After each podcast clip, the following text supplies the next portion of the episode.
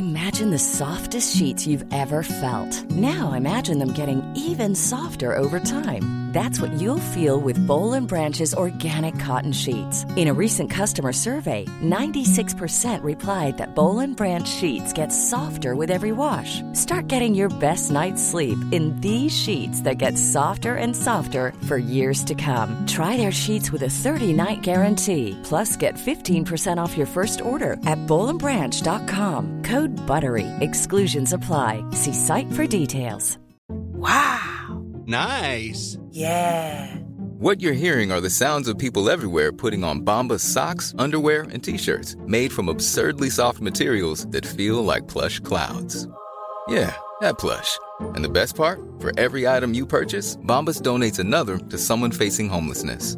Bombas. Big comfort for everyone. Go to bombas.com slash ACAST and use code ACAST for 20% off your first purchase. That's bombas.com slash ACAST. Code ACAST.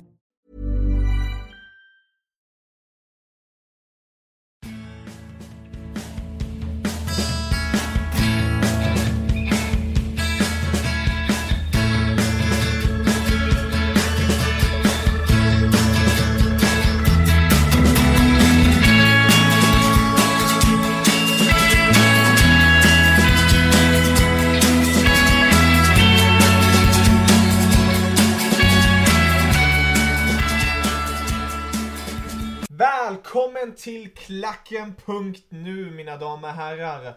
Åter en ny vecka och det betyder återigen ett nytt avsnitt. Och denna gång blir det en ny gäst i studion, nämligen Rickard. Tjena! Tjenare, tjenare! Tjena Rickard! Du har ju en så kallad Premier League-blogg. Ehm, Vill du kort berätta lite om dig själv och eh, ditt intresse som just berör fotbollen? Ja, absolut. Ja, Rickard Corell heter jag, jag är 22 år gammal, bor i Stockholm.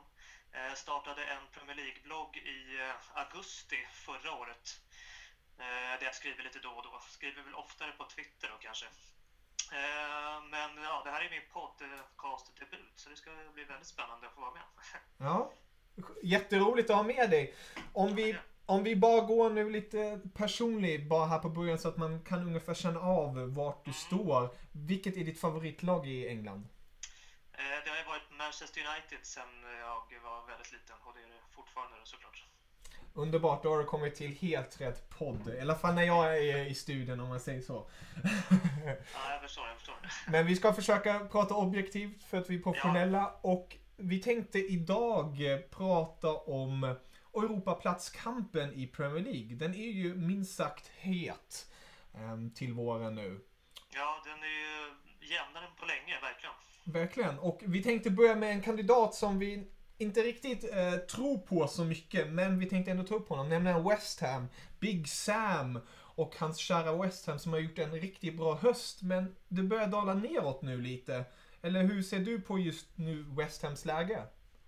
Eh, ja, alltså de har gjort det bättre än förväntan, absolut. Och jag gillar ju deras lag. Med, de har ju bra forwards med Sarko, eh, Valencia, Carroll som tyvärr blivit skadad nu då. Eh, efter en väldigt bra höst och eh, vinter.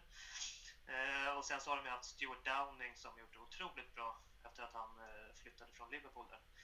Eh, men de har väl inte riktigt bredden i truppen för att, för att kämpa om topp 5, topp 6 eh, placeringarna tyvärr. För det är alltid kul när sådana lag eh, går bra tycker jag. Eh, Men om de kommer på en åttonde plats så måste de ju se det som klart godkänt i alla fall. Ja, verkligen. Alltså så som de har dragit iväg. De har ju varit bland topp fyra nu under hösten. Och som du sa där. Downing och Carroll, det är lite roligt. Före detta Liverpool-spelare eh, som bara drar igenom. I alla fall Downing som har verkligen varit en lysande spelare. Ja, ja, verkligen. Men Ja. även Carroll också. Alltså, de, eh, de var helt iskalla i Liverpool. Mm. Och det är knappt ett rätt. Downing gjorde väl inte en enda poäng nästan på en och en halv säsong eller vad det var. Och nu eh, sprutar han in assist och ja, mål också. Så det är kul när sådana spelare kommer tillbaka till formen igen. Definitivt. Och sen får man inte glömma Song. Som jag tycker eh, gjort det bra i mittfältet. Eller vad tycker du om den före detta, eller nu är han ju inlånad från Barcelona. Eller vad tycker du om honom? Ja, alltså jag gillar också sådana spelare som kan ta ett steg tillbaka i karriären. Han, Barcelona, det är svårt att lämna Barcelona. Bara man är där så det är bra pengar, de vinner titlar ut och dit. Eh, men att han då vill spela fotboll eh, är ju väldigt sunt och någonting som jag tycker att flera fotbollsspelare borde, borde ta efter och inte bara gå efter att spela i en storklubb utan verkligen få känna att eh, få spela match ut och match in. Så det är väldigt kul att han verkar trivas också. Mm, det stämmer. Det är roligt när en sån spelare inte bara ruttnar bort enkelt sagt på bänken. Nej, precis, precis. Jag, jag gissar på att Arsenal är lite avundsjuka. De skulle nog vilja ha en just sån spelare i sitt lag. Ja, de saknar väl en riktigt ja, defensivt mittfältsankare, även fast Coquelin nu har gjort det bra senaste månaden. Det stämmer och honom kommer vi komma till senare också. Ja. Ehm, men eh, återstående matcher har de bland annat Spurs, Chelsea, Arsenal och City. Så det känns ju som att deras chanser på en Europaplats kan vi nästan räkna bort. Ja, tyvärr. Det är, det är några derbyn där. Derby kan ju alltid hända såklart. Eh, men eh, ja, som du säger, det ska ju mycket till om de ska ta en Europaplats. Mm. Så jag tycker vi lämnar Big Sam och hans West Ham och går vidare. Nämligen till Liverpool som har ja, haft det väldigt jobbigt kan man säga. I alla fall där uppe på anfallsfronten. En miss... Ja, det, de har haft det jobbigt men nu har de ju faktiskt inte förlorat sedan 14 december i ligan. Eh, Balotelli har ju till och med gjort ett mål nu när han avgjorde mot Spurs. Starwich är tillbaka. Eh, de har fått in, eh, alltså både Markovic och Jordan Aiba har gjort otroligt bra på kanterna. Emre Can har fått ett lyft nu under vintern. Så att eh, med deras formtopp nu så de stiger ju i tabellen och det är inte många poäng upp till en fjärdeplats. Verkligen inte. Det, det är så, precis som du säger, det är riktigt starka spelare som har kommit igång nu. Mignolet får man inte glömma bort som verkligen var nästan om man får säga så, hatad i höstas. Ja, visst. Han var helt under isen. Jag kommer ihåg någon match mot Leicester i början av säsongen när han bara kastade in bollar. Ja. Eh, så att det är viktigt. Alltså mål... De släpper kanske fortfarande in lite för mycket mål.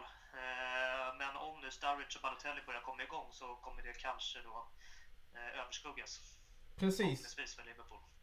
Precis, och de har ju som sagt, om man får ta in det emotionella att just en Steven Gerrards sista säsong. Så man får väl hoppas på att det ger lite extra gnutta fart i deras vind framåt.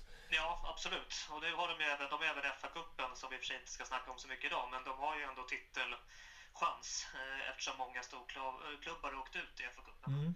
Och jag tänkte... de i Blackburn i kvartsfinal. Att... Precis, och jag tänkte just det där, bara hoppa över till Europa League har de ju fortfarande.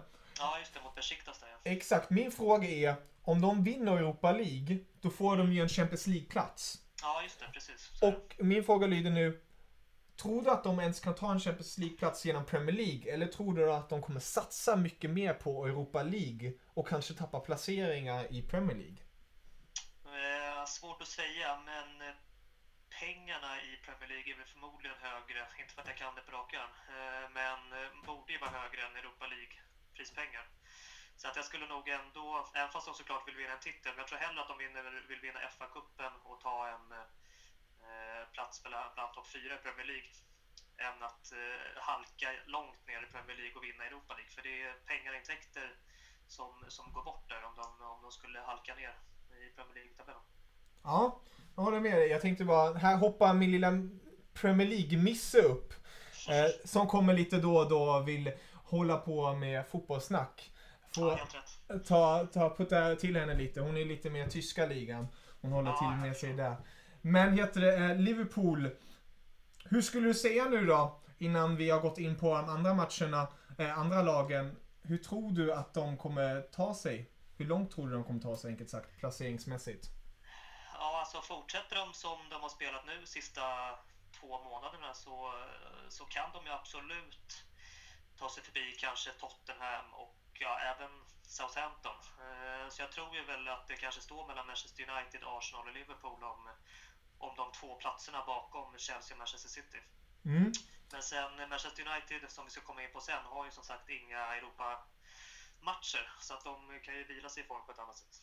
Exakt. Är vi nu i Acast-familjen? Det betyder att ni kan lyssna på alla klackande avsnitt på acast.com klacken och där får ni så kallade blinks, länkar, bilder och andra godbitar som hör till avsnittet. Enkelt sagt, man kryddar till både för ögon och öron. Så checka in acast.com klacken för ännu mer fotbollsgodis. Ja. Det har du fullständigt rätt i. Och just med ett annat eh, lag som har Europaspel kommer vi fortsätta med nu. Det är nämligen, eh, nämligen Spurs. Som är framför på en Europa League-plats också. Um, de har 43 poäng Spurs, bara för att ge åhörarna lite tabell. 43 poäng på Spurs och 42 poäng på Liverpool. Ja, precis. Så det är ju verkligen knapert där. Och Spurs har ju verkligen, ja, med en viss Harry Kane, eller som jag brukar kalla honom, Kane the Train. Englands Thomas Müller. Jag brukar ta lite jämförelse med Tyskland på grund av att jag Ja, själv men är tysk. ska man, det tycker jag. Ja. Vad tycker du om eh, Pochettis ehm, Spurs? De har ju verkligen dragit igång någonting här nu och hittat en riktig ankare där uppe. Ja, absolut. Eh, och som du sa, de är också i Europa League-matcher mot Fiorentina. Så att det, är, det är frågan om deras eh, bredd kommer hålla för att verkligen kämpa om eh, topp 4-platserna och vara med i, i Europa League långt. Men kollar man på deras lag, som du säger, Harry Kane eh, som gjorde otroligt bra. Han har väl gjort 13 mål eller vad det är i Premier League nu. Och de flesta nu sent på året. Eh, sent 2014, tidigt 2015. Och Christian Eriksen som har vuxit fram till att vara en av de bästa eh, offensiva mittfältarna i hela ligan. Kanske den bästa frisparksskytten också i, i Premier League. Eh, och Joris som är otroligt stark eh, där bak. Eh, och det behövs ju för dem. Jag tycker inte att de har en backlinje riktigt för att, att kämpa om topp 4-platserna. Eh, men eh, Juris, så Joris är otroligt viktig. Mm. Det, har du för, alltså det är verkligen tre spelare där som du nämner som är verkligen ankaret för det här Tottenham. De har ju också spelare som Lamela som har fått oerhört mycket chanser nu men enligt mig inte riktigt rycker upp dit. Håller du med mig där? Ja, han har inte varit lika bra som i Roma. Eh, I Roma var han ju stekhet eh, sista året. Eh, Gjorde väl över 10 mål, eh, kanske upp mot 15 om jag inte missminner mig helt, sista året i Roma. Där. Så man trodde ju att han skulle göra det bättre. Första året kan vi förstå, det är svårt med akklimatiseringsperiod för sydamerikaner och sådär. Men jag trodde att han skulle blomma ut mer än vad han gjort nu andra året. Man ser att han har potential, han är fortfarande ung, är 22 år gammal eller någonting. Så att förhoppningsvis för Tottenham så, eh, så steppar han upp nu i, i kampen om Champions League-platserna. Mm. Och Champions League-platserna vill de ju nå. De har ju haft den eviga oturen med det där med Champions League. Eh, Ja, verkligen. Speciellt när Chelsea vann det där året, där de verkligen tog Champions League-platsen. Fast Chelsea fick ta deras plats för att de vann Champions League. Ja, det var... Alltså det är ju, det, det känns, världen är emot dem känns det lite som. Ja, jo, så är det. Eh, och sedan har vi ju också, oj, nu hoppar hon på mig totalt här. Sedan har vi ju ehm, matcherna, tycker jag att Spurs har det rätt så bra. De möter United, City och West Ham. Nu räknar jag med de stora topp 8-lagen. Och de har bara de här tre kvar resten av ligan. Jämförelse med Liverpool som har både United, Arsenal, Chelsea och Southampton nu härnäst. Lägger lite fördel till Spurs, eller? Ja, så kan det ju vara. Sen så har de ju en eh, historia av att göra plattmatcher på hemmaplan mot sämre motstånd. Eh, men eh, ja, som du säger, schemat är ju bättre än för många andra. Och sen så borta på Old Trafford när de möter United har de ju haft det inte lätt, men de har ändå gjort, eh, fått med sig några segrar de senaste åren. Eh, så att jag tror inte att de är rädda för att komma till Old Trafford och möta Manchester United.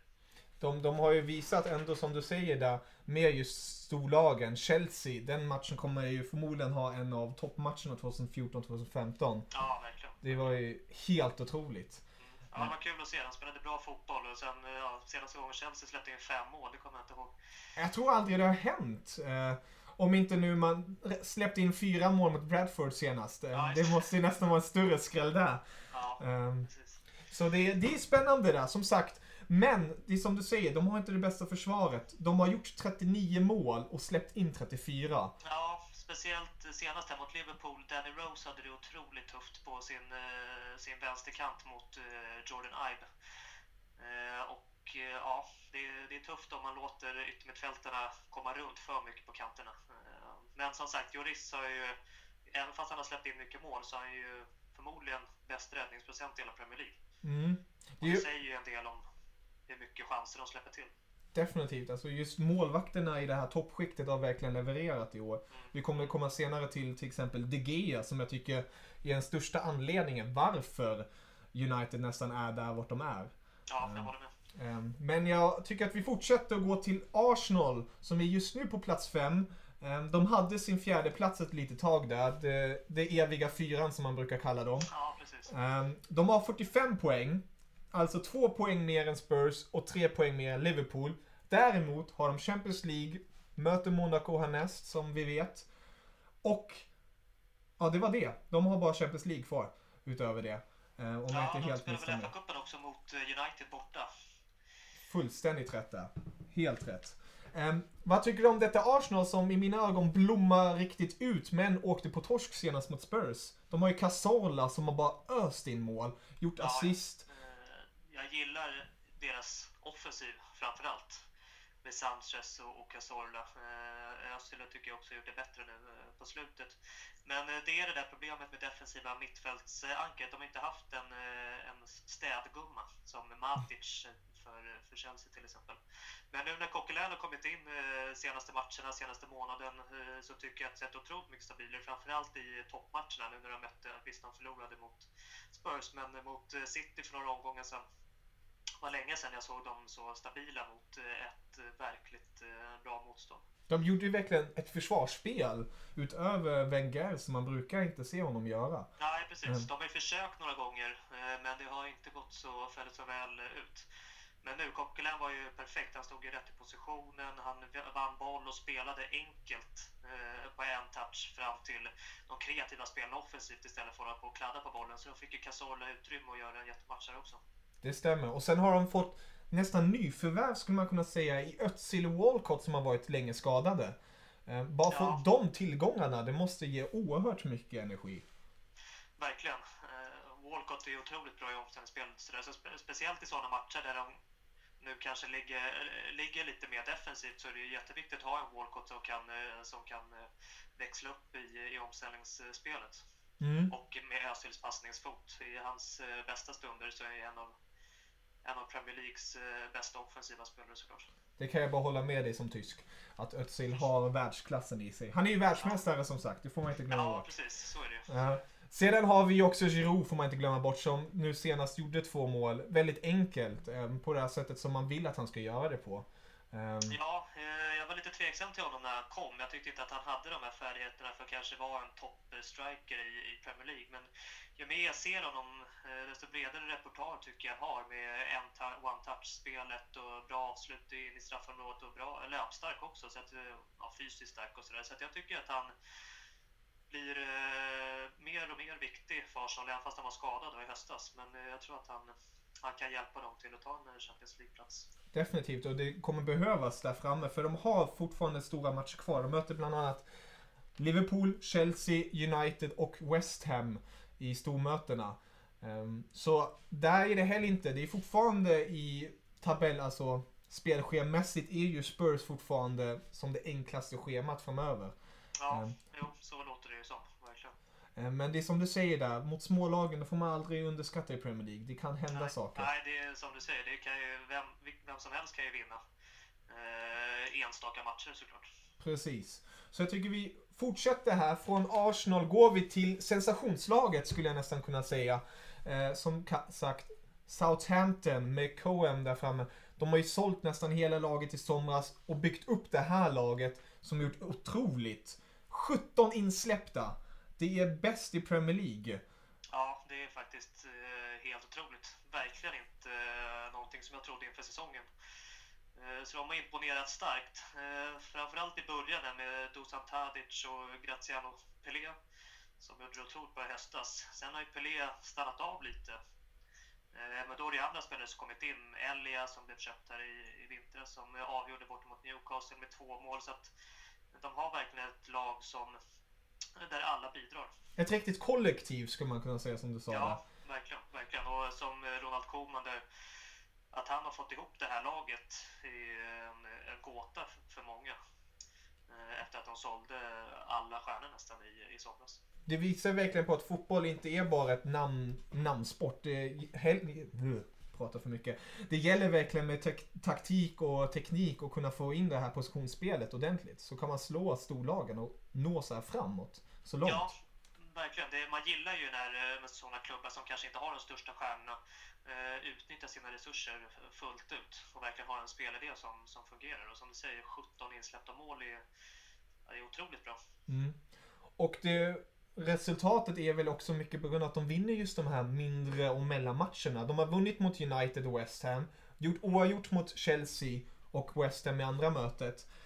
Men vunnit mot de här mindre lagen hela tiden. Så det är ju verkligen, de utnyttjar de viktiga matcherna, tre poängen de måste ta. Och det gör Ja, ju inte det- varje storlag. Ja, det är oerhört viktigt. Alltså, det är det, om vi går tillbaka till Spurs lite, deras problem är att de har förlorat lite matcher på hemmaplan, 0-1 mot, mot, vissa, mot vissa bottenlag. Så att eh, ska man vara där uppe i topp 4, då ska de matcherna man ska vinna, de, det är viktigare att vinna dem än toppmötena nästan. Eftersom det är så, så pass många fler lag i bottenskiktet än i toppen. Precis. Och det jobbiga nu är bara att de har just den här långa raden av toppmatcherna kvar. Så man får se om de klarar av att hålla formen uppe. De möter Liverpool, Chelsea, Spurs och City. Ehm, Ja, de, eh, även fast Everton inte är i toppen, de möter ju Everton också. Och man ska, även fast de har spelat dåligt eh, än så länge så ska man aldrig underskatta deras, eh, deras lag. Det är alltid tufft att möta, möta Everton. Det stämmer. Det har du fullständigt rätt i. Alltså det finns vissa toppspelare i Everton som man verkligen skulle vilja ha i större klubbar. Till exempel Ja, ja absolut. Lukaku. Ja, vi ska inte prata om Everton, men jag, tyckte det är, jag tycker att det är tråkigt att de har spelat sämre i år. Jag trodde verkligen på dem om man kollar på förra året. Och att de, deras trupp eh, försvagades inte nämnvärt. De köpte in Lukaku permanent och Barry permanent. Eh, och stärkte kollektivet, sånt som man hoppas ska bära frukt. Men det har ju tyvärr inte gjort det eh, fullt ut i år. Det känns verkligen som att om Everton även hade varit med i den här kampen.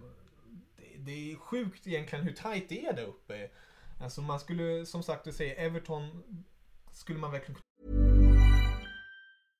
How would you like to look five years younger? In a clinical study, people that had volume added with Juvederm Voluma XC in the cheeks perceived themselves as looking five years younger at six months after treatment. Look younger, feel like you. Add volume for lift and contour in the cheeks with Juvederm Voluma XC. Reverse signs of aging by adding volume to smooth laugh lines with Juvederm Volure XC. For important safety information and to find a licensed specialist, visit juvederm.com. That's J U V E D E R M.com. Not for people with severe allergic reactions, allergies to lidocaine, or the proteins used in Juvederm. Common side effects include injection site redness, swelling, pain, tenderness, firmness, lumps, bumps, bruising, discoloration, or itching. There's a risk of unintentional injection into a blood vessel, which can cause vision abnormalities, blindness, stroke, temporary scabs, or scarring. Talk to a licensed specialist to find out if it's right for you.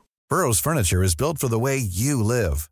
From ensuring easy assembly and disassembly to honoring highly requested new colors for their award-winning seating, they always have their customers in mind. Their modular seating is made out of durable materials to last and grow with you.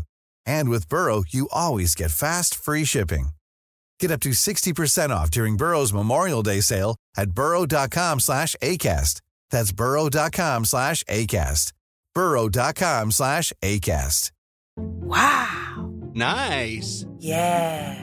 What you're hearing are the sounds of people everywhere putting on Bombas socks, underwear, and t-shirts made from absurdly soft materials that feel like plush clouds. Yeah, that plush. And the best part? For every item you purchase, Bombas donates another to someone facing homelessness. Bombas. Big comfort for everyone. Go to bombas.com slash ACAST and use code ACAST for 20% off your first purchase. That's bombas.com slash ACAST. Code ACAST. räkna med det. Då har vi nästan nio klubbar, eller åtta om man vill säga så, som verkligen kämpar om en Europaplats. Ja, på en hög precis, nivå. Precis. Ja, in, som sagt, inför säsongen, jag tippade väl de sex eller någonting. Eh, Så de har gjort mig lite, lite besviken. De är lite långt ifrån Europaplatser. De är väl inte med i någon cup, inhemsk cup heller. Nej. Eh, Så att deras säsong känns ju tyvärr lite körd. Ja. De får försöka hålla sig kvar så bäst som möjligt och försöka hitta något spel istället. Ja, Satsa på absolut. det hela. Det tycker jag. Ja. Men jag tycker vi fortsätter från Saints som har 46 poäng. Ett poäng mer än Arsenal som sagt. Eh, så det är, det är oerhört tajt där uppe. Det är, det är underhållande för neutrala åskådare minst sagt. Och gå över, gå över till ett lag som eh, som sagt håller våra hjärtan lite närmare och kärare om man ska uttrycka sig så. Nämligen United. Ehm, man kan ju säga mycket om United. United på 47 poäng. Ibland undrar jag personligen hur de tar poängen. Ja, Eh, För att deras spel är uselt. Men det kanske också, det är också en styrka i sig att kunna vinna trots att man spelar, ja, inte nämnsvärt bra. Ehm, Men de har ju verkligen haft De Gea hela säsongen som har gjort enorm bedrift. Ehm, Ja, det har ju varit lite Spurs-syndromet där. Backlinjen har sett väldigt där ut. Men eh, har haft en målvakt som har räddat, ja, inte bara en, två, så det är flera poäng i slutskedet av matcherna. Eh, Mot Everton, mot Stoke. Det är, man kan räkna upp många matcher som helst där han har räddat poäng i slutskedet. Mm. Eh, och skillnaden mellan United och Southampton, som vi snackade om, Southampton har ju verkligen ett kollektiv. United är ju mer beroende av eh, sina kreativa offensiva spelare. Om inte de gör det, då, då, gör, då händer det ingenting heller. För de har liksom inget spel verkligen som bygger upp anfallen, tycker jag. Och just det ser man också på resultaten. De har gjort extremt många oavgjorda. Ehm, Ja, De, de, de, gör, de gör inget vinnande, de kanske inte släpper in då. Men de gör heller inget där framme, precis som du påpekade. Ja, och det, är- jag tycker det är lite märkliga laguttagningar av van Schaal ofta. Att eh, van Persie som jag tycker har gjort en eh, horribel säsong eh, och Rooney som inte har varit speciellt bra efter årsskiftet här. De får ju spela match efter match till förmån för eh, ja, med James Wilson som jag tycker gjort det bra. Eh, Ander Herrera som jag också tycker har gjort det otroligt bra i höstas men som inte får chansen även fast Rooney inte har spelat bra. Men såklart, Rooney är ju kapten så det är svårt att peta honom. Men mm. Min fråga, min fråga lyder då, Rooney, jag har varit en förespråkare på att Rooney ska vara i mittfältet, för att jag har gillat det. Men jag måste erkänna själv att han har inte inte riktigt hittat den där rollen och positionen som man skulle vilja att han skulle hitta. Anser du nu att man skulle ta upp Rooney, sätta honom på anfallet, ta in Herrera i mittfältet då istället? Eh, ja, absolut, det tycker jag. Eh, Till förmån för, ja, då få bort eh, van Persie som jag ty- inte tycker han gör det bra. Och visst, Rooney, man, tro, man trodde ju nästan att han skulle bli den nya Scholes, men det är bara att erkänna att han, är, han fyller ju 30 år i år, eh, Rooney, och han är inte nya Scholes än och då kommer han ju förmodligen inte bli det heller. Även fast han har bra egenskaper, bra passningsfot, och långa distansskott och sådär. Men jag personligen tycker att han gör för många mål när han spelar anfallare för att vara en tillbakadragen position. Mm, han, för mig känns han verkligen som en sån här släpande anfallare i den typen då mera. Eh, Ja, absolut. Det tycker jag också. Mm. Men alltså, kollar man på hans track record, han gör ju mål så fort han spelar forward eller lite släpande, då gör han ju mål. Eh, så då tycker jag, och Ander Herrera har ju ändå gjort ganska mycket mål och assist från sin mittfältposition. ja. Även fast han inte har spelat så mycket. Så då får man ju i så fall eh, både och där. Eh, Och André Herrera har ju en fantastisk passningsfot och driv också. Så att jag tycker att Rooney ska spela eh, högre upp i banan. Mm, helt. Jag instämmer fullständigt där. Herrera har verkligen varit den här dynamiken i mittfältet. Och jag, jag är i den meningen, jag är lite drastisk, men jag tycker om när unga akadem, akademispelare kommer upp i A-laget. Och då vill jag som nästan se från start Wilson och Rooney och mig skulle det inte spela någon roll om Falcao nu går som man förmodligen kommer göra i sommar och Van Persie skulle man kanske även detsamma kunna säga där. Att man försöker rensa på det hela. Ehm. Ja, absolut. Alltså, jag, som du säger, Falcao är, ju- är ju inte värd de 500 miljoner som det snackas om att han ska bli köpt för eh, i sommar. Eh, och visst, man kan säga vad som helst också om, om försvarsspelet. Det har inte sett så bra ut, men jag ser hellre att det ser dåligt ut med akademispelare än att det ser dåligt ut med underbart. massa inköpa, inköpta spelare. Så att, att Paddy McNair får chansen och sådär tycker jag är helt, eh, helt rätt. Helt underbart sagt. Det där gillar jag väldigt mycket. Just det där med att låt de här unga ta misstagen. Självklart är det extremt jobbigt i situationen men hellre att de gör misstagen än att man har köpt in någon dyr mittback eller yttermittfältare eller vad som helst nu som gör de där stora misstagen. Ja, så, så är det ju. De måste göra misstagen någon gång, så då kan vi lika gärna ta in dem eh, hyfsat unga eh, för att ge dem erfarenheten för i så fall nästa säsong. Då. Förhoppningsvis att de tar då Champions League, Champions League-platsen och har en stor erfarenhet inför eh, nästa, nästkommande säsong. Exakt och man måste ju lita lite på Louis van Gaal. Han är ju Han är ju rutinerad, kommit till åren och han har ju även visat sig tidigare i andra klubbar som just Bayern München när han tog upp en viss Thomas Müller som en personlig favorit som han gav förtroende till. Ja, så vem absolut. vet? Det är ju inte bara i Bayern München. Det var ju Ajax tog ju upp Kluivert och alla, hela den eh, generationen. Och i Barcelona med Xavi, Iniesta och de här. Så att, eh, och i holländska landslaget nu får vi inte glömma med den backlinjen han hade där. Det var ju bara folk födda på 90-talet. eh, Så att han kan ju verkligen trolla ibland. Mm. Man hoppas ju på det. Nu, nu pratar vi kanske lite starkt från United-hjärtat, men det, är- det är ju så. Em, Man, vi hoppas ju att de heter det, trollar till det där. Och just United är på en tredje plats på 47 poäng. Em, De möter Liverpool, City, Arsenal, Spurs och Chelsea. Alltså det är ju verkligen allt topp. Men jag tänker på andra sidan, de har ingen Champions League, de har ingen Europaspel. Nej, precis. Men det Det kanske... är ju FA-cupen som de är kvar i. Eh, Annars, eh, annars så är det inga... Precis, annars är det inget där. Men det kanske är en viss trigg extra. Just det här, man möter storlagen. Det känns som att spelarna som spelar just nu i United, kanske just då de tänder till. När de möter de här storlagen. Det kanske motverkar effekten om man säger så. Att det är desto svårare spelschema, desto bättre spelar de kanske. Ja, det får man ju hoppas att de här storspelarna då som Falcao och Di Maria växer i den typen av matcher. För att eh, Di Maria tycker jag inte heller har varit så himla bra. Eh, han var ju väldigt bra i början av säsongen, oktober, vad säger augusti, september. Men sen efter sin skada så tycker jag absolut inte att han har kommit upp i den nivå som han, eh, som han ska vara. Så förhoppningsvis nu i de här stormatcherna så visar han att han är en av världens bästa fotbollsspelare. Mm. Vi håller tummarna minst sagt för United, lite extra om man får säga så. Ja, Eh. Och fortsätter till grannen i Manchester, nämligen Manchester City som ligger på en andra plats 52 poäng. Där har vi en liten 6 poäng spalt däremellan. Ehm, och ett City som är, alltså på pappret är de ju oerhört starka. De har spelare som Agüero som verkligen visar Silva. Yaya Touré har kommit igång nu. Hade lite trög höst tycker jag. Ehm, och sen har de köpt in en joker i mina ögon, en Bonnie. Som har verkligen levererat i Premier League. Vad tror du om den värvningen? Eh, Ja, alltså han eh, gjorde det väldigt bra i Swansea. Fysisk, eh, stark, bra avslutare. Det är en... Alltså, det är svårt att säga. Jag, jag gillar inte egentligen de här värvningarna som inte är tänkta för att spela från start. För att Agüero kommer ju alltid vara första valet. Eh, så att City vill ha honom, det förstår jag ju självklart.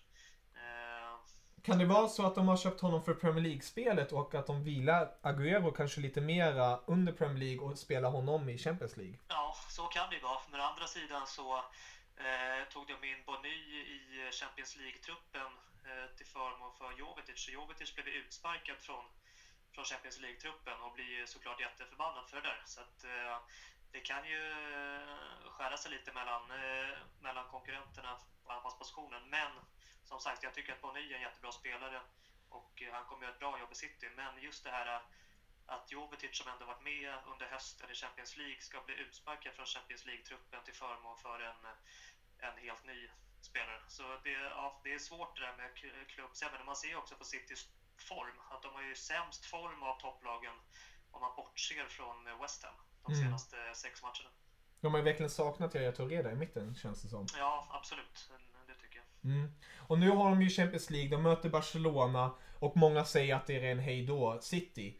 Um, men alltså jag, jag har ju pratat, vi har pratat tidigare i tidigare poddar och jag tror ju lite mer på City. Eh, jag tror att de skulle kunna vässa till det mot Barcelona. Vi behöver inte gå så djupt in i den matchen. Men tror du att stora satsningen för City är just nu mycket Champions League? För det har ju, de har misslyckats där om och om igen. Ja, det måste man ju ändå säga att, eh, att det är. Och nu är de ju sju poäng efter Chelsea också. Så att eh, de lägger förmodligen all kraft här på att gå vidare mot eh, Barcelona. Vilket såklart kommer bli tufft. Men man ska absolut inte räkna, räkna ut dem. För de har ju toppklassspelare på, på varje position, tycker jag. Om alla är skadefria. Det är otroligt viktigt att Silva, Agüero, Touré, kompani, Zabaleta med flera är, skadefri och gör ett hundraprocentigt jobb. Mm, det håller jag fullständigt med om. Och de har ju också ett tufft schema i, eh, Premier League. De har Liverpool United, West Ham Spurs och eh, Southampton kvar. Så de har ju, det är mycket kvar på schemat, men som du säger, de har en bredd på laget. De har ju två världsklasspelare på varje position nästan. Ja, verkligen. Ibland tre. Så att, Eh, de kan ju... Men som sagt, det finns ju ett par spelare som, eh, som de är otroligt Mm. eh, ja, beroende, ska man inte säga, men som behöver spela för om de ska ta, ta ikapp Chelsea. Men, och det är Agüero och, och Touré. Eh, Men på alla andra positioner så kan de ju faktiskt eh, rotera friskt och Mm. ändå vara otroligt starka.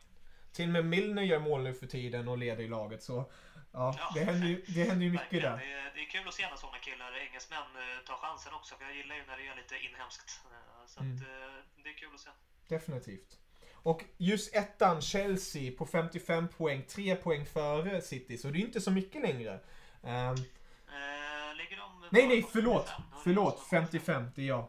55 mål har de gjort. Det är det jag tänkte säga. 55 Ja. mål har de gjort. De har gjort eh, mest mål i Premier League. Men de ligger på 59 poäng. Ja, precis. Så de, det är 6 poängs skillnad där. Det var mitt lilla fel där. Men det är ju samma där. Oerhört bredd. Diego Costa. På bänken har man en DD Drogba som alltid levererar.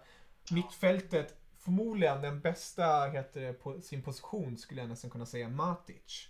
Som har gjort Ja, han är oerhört viktigt. ja, otroligt bra. Varje lag hade behövt en sån spelare. För mig är han viktigare än, än Fabregas nästan faktiskt. Mm. För Fabregas känns ändå som att han är ju oerhört bra playmaker. Han funkar väldigt bra med Diego Costa tillsammans. Ja, Men man har ju ändå spelfördelare i Oscar, William har gjort det riktigt bra och sen har man trollkarlen Hazard på kanten. Mm, verkligen. Och Quadrado som, som har kommit in nu. Så Exakt. de är också en uh, otrolig bredd som du Ja. säger på offensiva positioner. Och eh, Remy kan ju också spela Mm. på topp där och gjort, eh, gjort lite mål. Så att, eh, ja, och backlinjen vill man ju nästan inte ens börja prata om. Men med Ivanovic som jag tycker är världens bästa högerback. Oh, det var, det var intressant. Bra sagt. Hur kommer det sig? Varför Ivanovic världens bästa tycker du?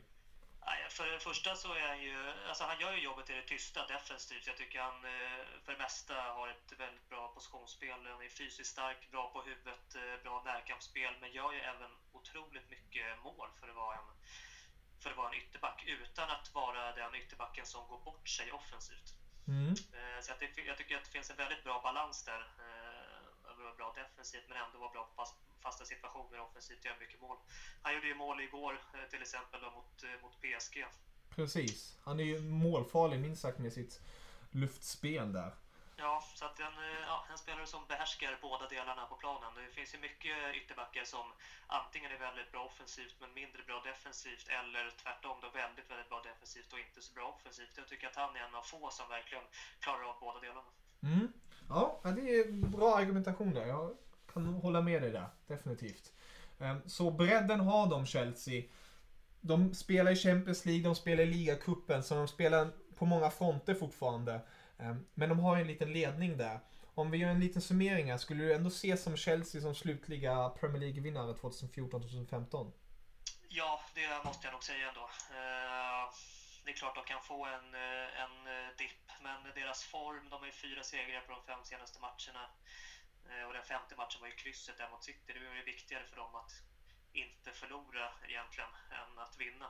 Så att eh, jag ser dem som eh, absolut slutsegrare om de fortsätter så här och inte får några, några jätteavbräck. Man vet ju aldrig, Costa, man kollar på tidigare, han kan ju skada sig när som helst egentligen. Mm. Men som du säger, de har ju ändå Drogba och Remy som kan gå in eh, och ta hans position hyfsat i alla fall om han skulle gå sönder. Bredden talar för Mourinho. Sen har man ju som sagt också Mourinho i coach-sitsen, så han är ju en vinnare i sig. Ehm, han, han vet vad man ska göra enkelt sagt.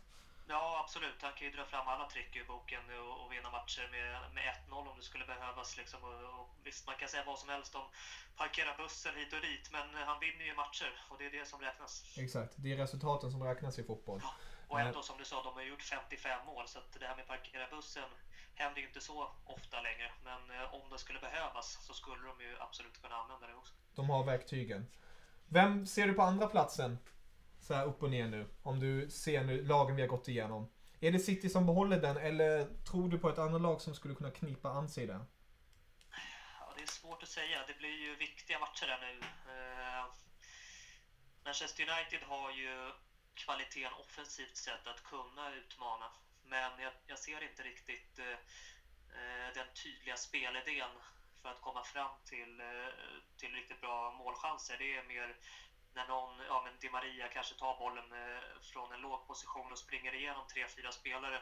Eh, så att de är mer beroende av, som sagt, det där eh, individuella. Och om de ska ta andra platsen så tycker jag att de måste hitta fram till enklare målchanser, eller hitta enklare fram till målchanser. Så att jag, tyvärr måste jag nog säga City som två.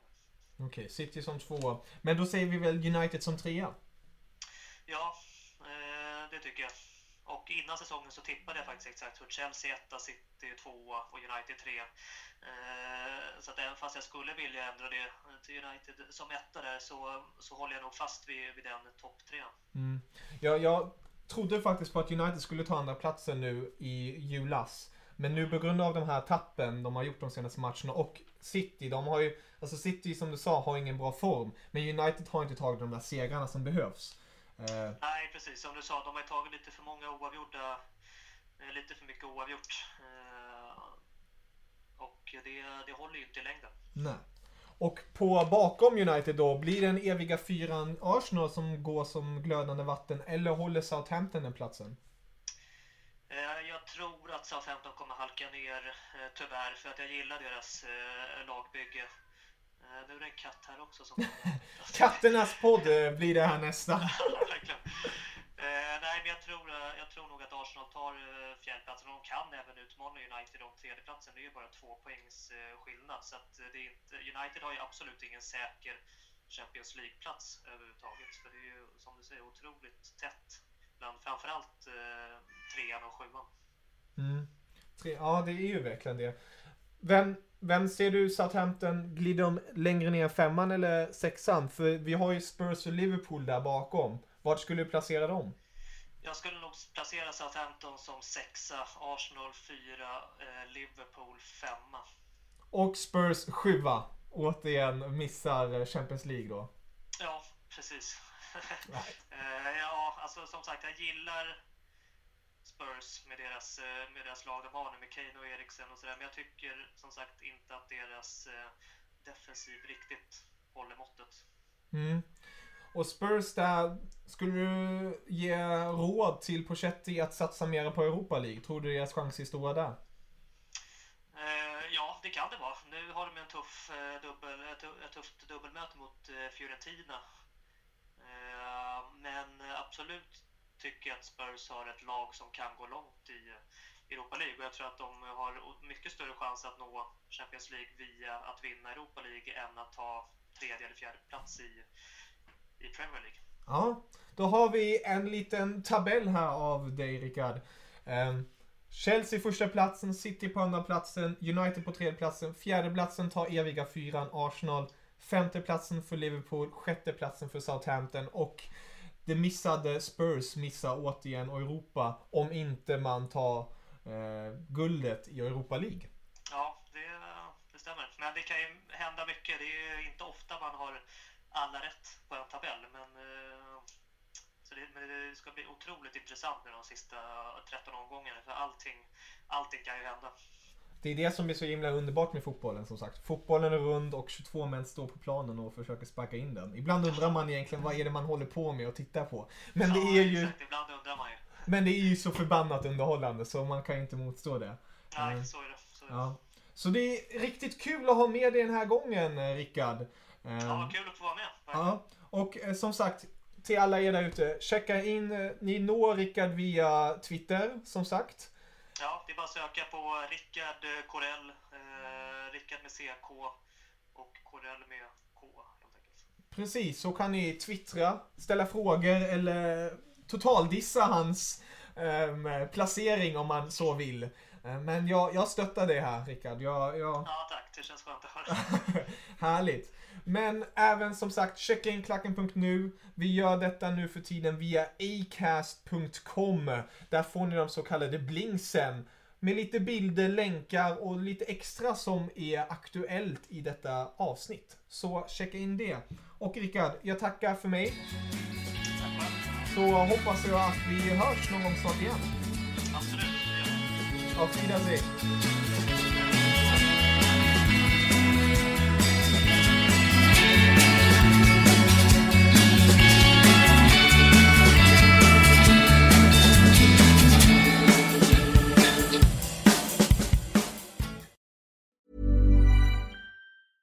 Planning for your next trip?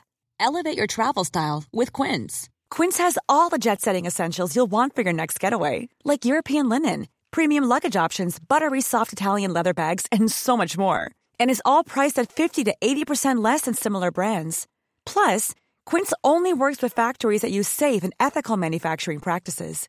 Pack your bags with high-quality essentials you'll be wearing for vacations to come with Quince. Go to quince.com slash pack for free shipping and 365-day returns. Mom deserves the best, and there's no better place to shop for Mother's Day than Whole Foods Market. They're your destination for unbeatable savings, from premium gifts to show-stopping flowers and irresistible desserts. Start by saving 33% with Prime on all body care and candles. Then get a 15-stem bunch of tulips for just $9.99 each with Prime. Round out Mom's menu with festive rosé, irresistible berry chantilly cake, and more special treats. Come celebrate Mother's Day at Whole Foods Market.